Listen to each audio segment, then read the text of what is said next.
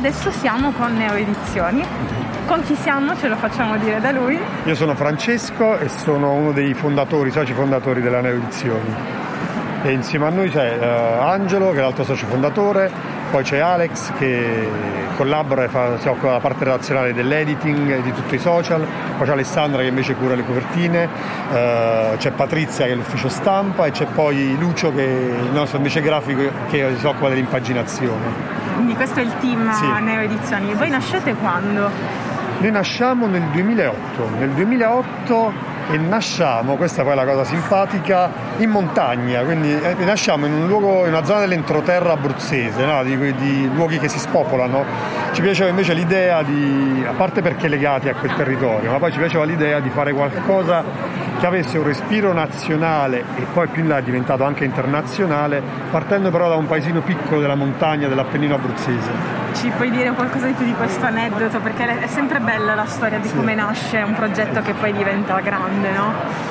E l'aneddoto è che eh, allora, il mio socio è di Castel di Sangro, però avremmo potuto farlo, io sono campano, quindi avremmo potuto farlo a Napoli, a Salerno, Pescara, che già comunque era il centro d'Abruzzo più grande, volendo anche Roma, perché poi io, anzi scusami, Milano perché poi ho vissuto diversi anni a Milano, però ci piaceva proprio l'idea di stare un po' ritirati, tant'è che eh, un giornalista una volta che venne a farci l'intervista a Castel, era incuriosita da questa storia, venne a farci l'intervista a Castel di Sangro, ci definì un po' i partigiani dell'editoria, perché quella zona là ha dato in Italia una delle prime brigate partigiane, la brigata Maiella, della- durante la seconda guerra mondiale.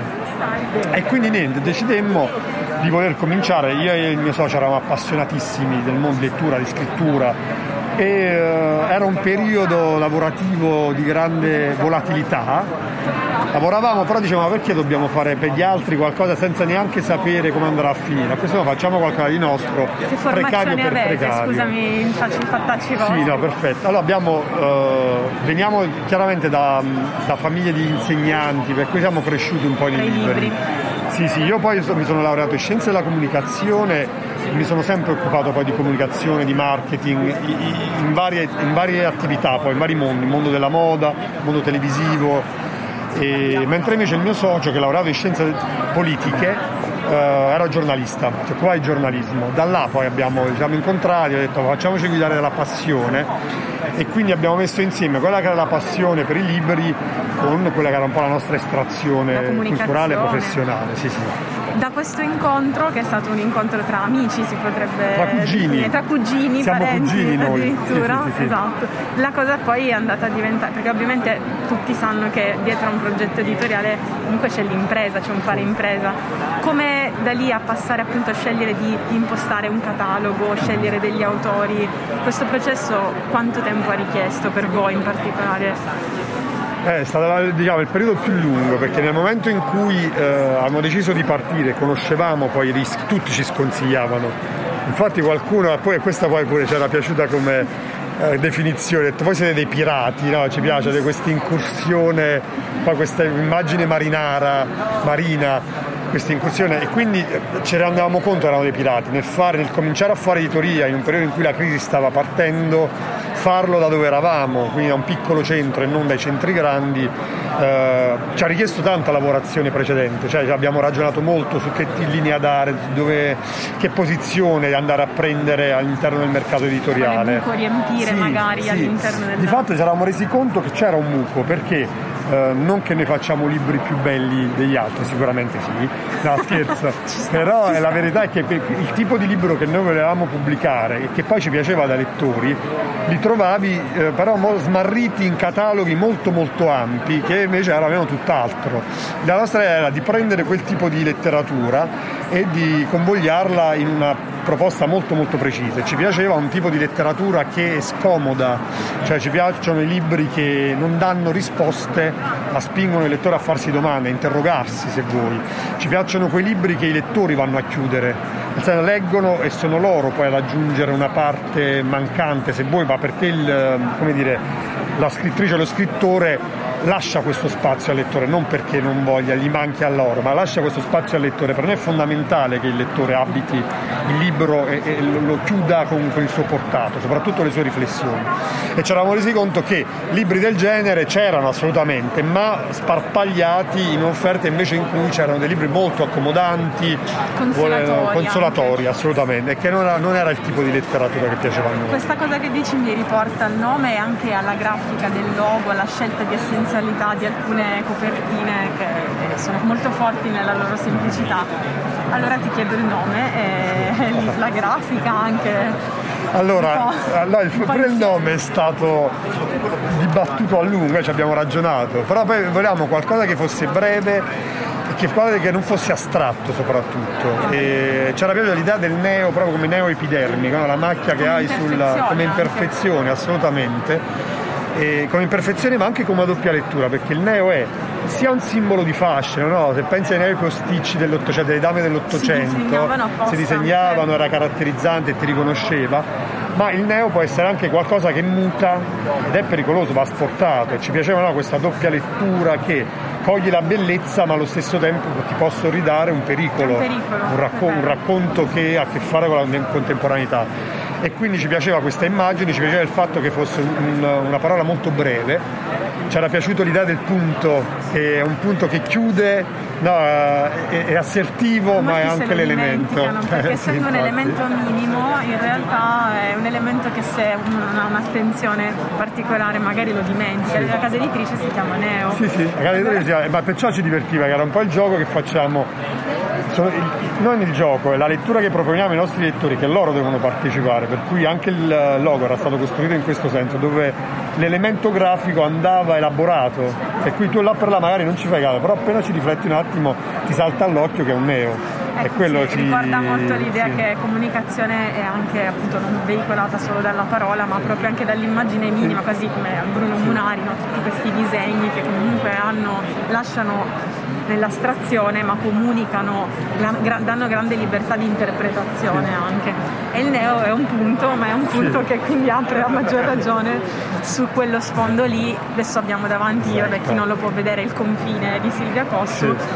La parola neo, che è bianca, diciamo, si staglia su uno sfondo nero. Sì, sì, sì, neo, nero, tra l'altro poi c'è, si c'è un bel gioco, poi nuovo significa, c'è un grande gioco e quello esatto. ci piace. Cioè, Uh, poi tra l'altro una, una, cosa che volevo dire, che anche la scelta del font è importante, il font è un'elvetica. E l'elvetica è un po' come il Times New Roman, è un carattere democratico, è un, è un carattere che tutti hanno su qualunque programma di scrittura ed è, è strausato. Ci piaceva l'idea di non andare a cercare un font particolarmente ricercato, eh, un font democratico. C'è addirittura qualcuno che ha comprato un font, sì. una casa editrice che ha comprato un font di recente. Oppure li, se li fanno scelte, fare. Sì. Esatto, sono scelte. Noi no, vogliamo un font che possono usare tutti, che però come nei tre elementi che avevamo diventa qualcosa di iconico, questa esatto. era l'idea, un'immagine precisa. Andiamo sul qualche sì. titolo perché sono curiosità personali ma magari possono riguardare tutti. Oggi a Book Pride voi avete il firmacopie di un libro che deve ancora uscire, sì. che è quello di Enrico Prevedello. Sì, Stelle mobili del sottosuolo. Esatto, allora magari ci arriviamo dopo, però prima ancora, eh, prima chiacchieravamo con Terra Rossa e c'è un autore che è in comune che è Cristo. Sì. E, quindi ti chiederei se ti va di raccontare qualcosa rispetto all'autore, come è arrivato uh-huh. a voi o voi siete arrivati a lui la stessa cosa, altra mia curiosità, eh, e poi eventualmente ci dici tu di più, eh, La madre di Eva e Beati gli inquieti. Okay. Sono tre testi sì. che, su cui ho posato l'occhio, ma ovviamente... Tra l'altro anche diversi tra loro. Sì, sì. Lo spirito è lo stesso, ma molto diversi tra loro. Allora, Cristo per noi è uno dei, dei, più grandi scrittori che ci sia, è anche molto poco conosciuto eh, sottovalutato, quello è il problema. Noi soffriamo per quello, perché veramente Cristò per noi dovrebbe, essere un autore ad alti livelli, molto canone, conosciuto. Quasi eh. da canone sì, sì. letterario. Sì. E, noi in particolare questo romanzo era stato pubblicato da una casa editrice che conoscevamo eh, piccola come noi all'epoca, poi noi siamo cresciuti, loro si sono fermati e che a un certo punto hanno smesso di pubblicare E siccome era un romanzo di cui ci eravamo innamorati, ci aveva stregati, abbiamo chiesto a questa casa editrice di riprendere i diritti e di poterlo ripubblicare, cosa che è avvenuta. Avete proposto voi? Abbiamo proposto questo... noi alla casa editrice di poter pubblicarlo nuovamente. Loro che sono delle persone illuminate, sono resi co- sanno, conoscono la potenzialità di Cristo e soprattutto di questo romanzo La carne, assolutamente hanno detto perché eh, non farlo dargli morire, nuova vita, perché certo. farlo morire assolutamente diamogli nuova vita e noi abbiamo fatto questo. Molto raro questo, questa, questo sì, tipo questo, di spirito. Ma quello è bello che quando ti muovi a livelli più indipendenti gli affetti sono fondamentali tra i colleghi, le relazioni hanno veramente un gusto diverso. Cioè vi siete uniti eh, per fare l'interesse di sì. un autore che diversamente avrebbe avuto uno svantaggio sì. a non fare questo tipo di accordo, sì. diciamo. E quindi abbiamo pubblicato. Ed è un romanzo particolare perché Cristo ha una grandissima fantasia letteraria, riesce, non fa, fantasia nel senso che riesce a creare dei mondi letterari suoi, unici, con tutta una serie di elementi assolutamente plausibili ma che non sono reali, non trovi nella realtà. E quindi il lettore lo abita questo mondo narrativo godendo del fatto, che si accetta assolutamente il patto. E, e, la capacità è appunto quella di Cristo è quella di dartelo e, e, che il lettore non può rifiutarsi di accettarlo. In questo caso è il racconto di un ottantenne, poi una persona anziana, il quale parla del mondo di come era prima, di quando lui aveva otto anni, il mondo di quando lui aveva otto anni e, e capisci che è successo qualcosa, capisci che è successo qualcosa, capisci che ci sono parte dell'umanità, parte degli esseri umani è mutata e assomigliano, se vogliamo, a degli zombie, ma di fatto non sono, per cui hanno sospeso ogni attività, ogni slancio. Sono degli automi che abitano le strade e il cui unico scopo è mangiare carne, per cui si creano degli hub, eh, un termine che va, in cui distribuiscono questa carne a questi personaggi. Il problema però è che la loro presenza mina Uh, la sicurezza di chi invece non è mutato perché non si sa perché avvenga questa cosa. Quindi i normali diciamo, sono spaventati da, da, da, questi esseri indifesi per il semplice fatto che siano dei diversi e, e, e, e, monta tutta una storia particolare. La cosa poi interessante è che parallelamente c'è invece la storia di un, medico, di un medico, capisci questa storia antecedente, che ha scoperto probabilmente perché, cos'è che accade e perché questa cosa accada. E uh, Cristallo ha poi una scrittura asciuttissima, secca, che assolutamente va di pari passo con il mondo narrativo e il tipo di racconto che ha fatto. Uh, invece la madre, madre di Eva di Silvia Ferreri ci aveva colpito perché è una storia genitoriale, è proprio, parla della relazione tra, in particolare da una madre e una figlia e parla di quel tipo di affetto, di questo tipo di legame, ma ecco, a differenza di altri libri che parlano di questo legame uh, indagandone magari anche se poi la dolcezza, la complicità oppure i drammi, in questo caso si, analizza quelli che sono gli spigoli, nel momento in cui accade qualcosa di difficile da gestire, come questo rapporto si tiene, come questo rapporto si inclina, come questo rapporto cerca di ritrovare un nuovo equilibrio. Diciamo che l'elemento poi narrativo è che eh, la figlia Eva, quindi la figlia di questa madre, appena da quando è nata inizia a manifestare il desiderio di dover diventare uomo, non si sente nel corpo, nel corpo giusto e quindi assolutamente vuole diventare uomo. Ed è ostinata questa figlia, è ostinata nel voler assolutamente arrivare a, questa, a questo obiettivo. E la madre racconta di questo loro rapporto, di questa storia tra l'altro è interessante perché il romanzo parte nel momento in cui questa figlia, ormai diciottenne, è sedata e sta per andare in sala operatoria per sottoporsi all'operazione di transizione e questa mare diciamo alla fine se vogliamo no, di un ciclo di una parabola è là che racconta una sorta di racconto immaginario alla figlia che cosa è stato tutto dall'inizio dalla nascita fino a quel momento. Ed è quello il bello vengono fuori gli spigoli di questo rapporto e la capacità se vogliamo di un affetto non tanto di eh, come dire eh, riconoscere le, la giustezza del desiderio della figlia, ma in qualche modo però di accettarla e di fare i conti con, con, questo qualcosa. A livello eh, di stile, visto che prima ci dicevi di Cristo che è molto asciutto, sì. frasi molto secche, sì. invece in questo testo cosa allora, accade? No, no uh, è sempre sì, sì, sì, assolutamente. No, anche qua assolutamente c'è uno stile uh, come posso dire, che non, senza fronzoli. Il racconto è senza fronzoli, anche a volte anche molto forte, perché c'è una parte in cui la madre racconta di come sarà l- l- il tipo di intervento a cui la figlia vuole sottoporsi, cioè parla proprio di uno smemmaramento, va, va nello specifico, anche perché l'autrice è una giornalista, ha fatto delle grandissime ricerche sulle transizioni di genere, ha intervistato famiglie, è stata per una settimana nella clinica in Serbia dove pare sia la clinica d'eccellenza dove si fanno questo tipo di operazioni, quindi ha intervistato il chirurgo che ha fatto una grandissima ricerca e l'avverti perché sembra una storia verissima per quanto la Silvia Ferreri abbia figli maschi. Cioè, e questa è la cosa bella. E lo stile asciutto, anche in questo caso, non come quello di, di Cristo, è uno stile molto più al servizio di questa storia che ha un respiro diverso, per cui proprio la, la scansione della crescita, i problemi che la figlia affronta, i problemi che i genitori affrontano per accettare questa figlia che comunque è in difficoltà, anche nei confronti della società in cui vive. E questa cosa ci riporta, secondo me, allora beati gli inquieti sì. da quello che immagino no, anche per la genesi del testo. Sì. Eh, cosa c'è dietro appunto a questa storia che comunque è narrativa, però in realtà. Un fatto vero. Esatto. Eh, eh, beati gli inquieti è forse quello che parte più da, da, dalla concretezza, cioè proprio un fatto vero, nel senso che lo scrittore Stefano Redaelli ha, ha frequentato c'era stata una scommessa, vi racconto questo aneddoto bellissimo, aveva degli amici che lavoravano per un centro psichiatrico. Lui, sempre, lui era un professore di chimica, studiava chim, fisica, scusami, quindi tutt'altro, nel mondo scientifico, però era appassionato di scrittura, scriveva romanzi. Gli amici a un certo punto dicono, senti, scri- vieni da noi, noi abbiamo tantissimo materiale in questa clinica psichiatrica prodotta dai nostri pazienti. Tu vieni qua, li raccogli, scrivi un bel libro, vinci tanti premi e quei soldi che riceverai li darai a noi e ne faremo altri nuovi progetti. A lui questa cosa eh, aveva divertito, per cui aveva iniziato a frequentare questa clinica psichiatrica che ha frequentato, è un gioco, sì, che ha frequentato però per poi tre anni e eh, da un lato ha raccolto tantissimo materiale, quindi eh, pazienti che andavano da lui nel momento in cui sapevano che c'era lo scrittore, andavano da lui, gli raccontavano cose spezzate, racconti più articolati, davano dei bigliettini, pagine di diario, poesie, gli chiedevano le sigarette, insomma andava così, lui raccoglieva materiale. Questa sua esperienza non solo l'ha cambiato a livello professionale, per cui lui si è appassionato al tema, ma ha deciso di, di, di, dire, di, studiare questo tema da un punto di vista letterario, quindi si è laureato in lettere, ha abbandonato la fisica, si è laureato in lettere, ha preso una specializzazione in letteratura e follia, lui studia il rapporto tra la follia e la letteratura del, dell'Italia dal Novecento, tutto il Novecento. Ha studiato tutto il manuale ah, sì, sì, storia della follia di Foucault, avrà assolutamente. fatto un approfondimento. E, e insegna a Varsavia, all'Università di Varsavia lettere, è una cattedra e vive lì.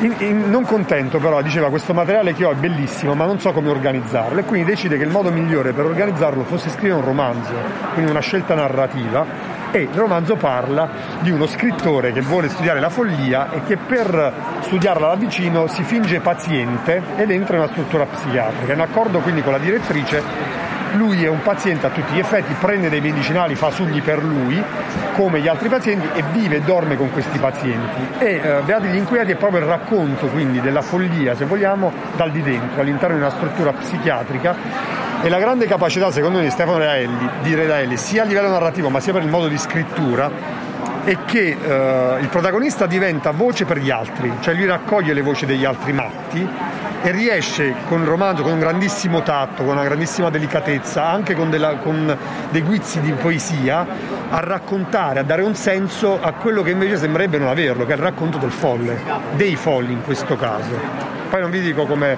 c'è no, una storia chiaramente, assolutamente. Nulla, però la cosa interessante del tuo discorso è che notiamo sempre di più come nelle case editrici indipendenti in particolare ci sia un'attenzione verso si parla di letteratura si pensa sempre al lavoro solitario dello scrittore nel suo studiolo, nel suo antro privato. Tu ci hai raccontato in questi tre casi, ma probabilmente sarebbe anche in altri casi così, di persone che vivono nel mondo in cui e abitano con la carne, con il corpo, il mondo in cui vivono, anche con l'immaginazione, ma sempre di corpo stiamo parlando. E, e, si immergono per poi riportare quella storia da quel mondo a questo. Sì e, ehm, e quindi in realtà sono intrisi della, della, contemporaneità del mondo in cui vivono, solo che poi eh, cercano di andare oltre per restituire, ovviamente come sappiamo benissimo non si può riportare una cronaca, una mera cronaca. E la forma del romanzo per come voi la proponete sembra proprio mettere insieme questi due aspetti ricordandosi no, quello che diceva Hitchcock che la vita è eh, la trama è la vita senza le parti noiose. Sì, e quindi questi libri sono un po' la vita perché da lì prendono però eliminando tutto quello che magari poi al lettore potrebbe risultare noioso. Eh, noioso. Noioso ma soprattutto la, la, realtà in sé, al di, là, al di, là, di essere noiosa, è caotica, esatto, è molto caotica, è dispersiva, per cui la, la, la, capacità dei grandi scrittori, delle grandi scrittrici è quella di riuscire a capire cosa è essenziale e cosa serve per far sì che un significato e un senso arrivi in questo caos. Questo il... Questa essenzialità c'è anche nel, dal punto di vista formale, non è sì, solo il contenuto, sì, ma come sì, dicevi tu prima, l'asciuttezza che voi avete scelto un po' come linea anche di stile riporta questa, questo elemento qua. C'è qualche altra curiosità che ci vuoi dire in chiusura? Perché così le stelle dei magari... mobili ne parleremo sì. ne parliamo adesso? Perché parliamo, pensavamo cioè, allora sì. domani, domani no ne parlo, Enrico, ne parlo volentieri. assolutamente sì.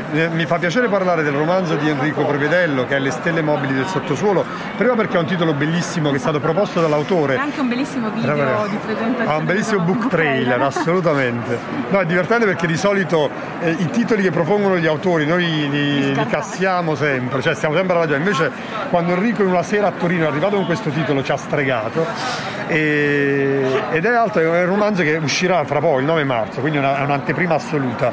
È un romanzo che mi ha molto colpito, prima per la fantasia di, di Enrico, e quindi qua ritorna un po' Cristò, Enrico Prevedello, si assomigliano in questo, la capacità di avere un'intuizione molto fantasiosa e di riuscirla però a piegarla in una storia eh, vivida, forte, intensa. In questo caso c'è il protagonista che improvvisamente viene svegliato, eh, non che si sveglia, è importante l'essere svegliato, dal capovolgimento del mondo. Il mondo letteralmente si capovolge, per cui improvvisamente si ritrova a vivere sopra il soffitto, mentre tutti i mobili sono caduti verso il pavimento. E in questa situazione non può uscire di casa perché altrimenti cadrebbe verso il cielo, verrebbe risucchiato dal cielo. Questo è l'innesco fantasioso quello che sembra una cosa surreale, invece Enrico la, la rende appunto plausibile, per cui noi ci troviamo a vivere prima, prima, diciamo, il, il primo terzo del romanzo all'interno di questo appartamento con questo personaggio e viviamo da un lato la sua ironia, perché lui poi ci, ci, gioca. Diciamo, ci gioca, tra virgolette, ma anche l'angoscia. C'è di mezzo un suicidio, tra l'altro, non è lui, proprio. Sì, esatto, sì, sì, lui parte proprio... da là, lui viene salvato, dal, lui tenta il, suicidio, tenta il suicidio, ma viene salvato da questo mondo che si capovolge. Per cui è anche catartico a suo modo. Eh, e quindi noi ci troviamo là con questo, tra l'altro viene visitato questo protagonista da una figura che è un, un po' un simbolo, che è un avvoltoio che gli parla e quindi è una sorta di coscienza con cui lui dialoga, anche perché non c'è nessun altro, sembrerebbe. Sembrerebbe che sia lui l'ultimo rimasto in vita. Questo animale Dalla, guida che resta, l'animale guida che resta con storia. lui e che in qualche modo lo porta a interpretare le cose per come effettivamente sono, non la realtà, cioè il capovigiano del mondo, ma tutto ciò che gli è accaduto e che in qualche modo va ad accadergli. E soprattutto questa figura dell'avvoltoio gli porta notizie da un mondo esterno a cui lui non riesce ad accedere perché è prigioniero del suo appartamento, però lui là capisce che evidentemente ci sono dei superstiti e bisogna capire come raggiungerli. E proprio questa ricerca, diciamo, lo, eh, lo libera da una stasi in cui era caduta, lui è, caduto assu- sì, quella, per quella situazione. Tu quindi questo, l'innesco è questo capovolgimento nel mondo, tutto sembra finito e invece è l'inizio di qualcos'altro. La fine che è l'inizio. Sì il titolo non lo spieghiamo perché è talmente suggestivo e talmente personale, nasce da uno che non, non va spiegato. Sì, magari lo spiegherà Enrico se ha voglia. Se ha voglia, sì, sì, sì no, no, però è uno di quei segreti da mantenere sì, secondo noi, cioè da, da quello che è. Va bene, sì. grazie. Io grazie a voi, grazie ringrazio a, a, tutti voi. E a voi e in bocca al lupo per il festival. Viva il lupo, viva, viva, viva. viva la lupa, viva, viva la lupa, assolutamente, viva la lupa.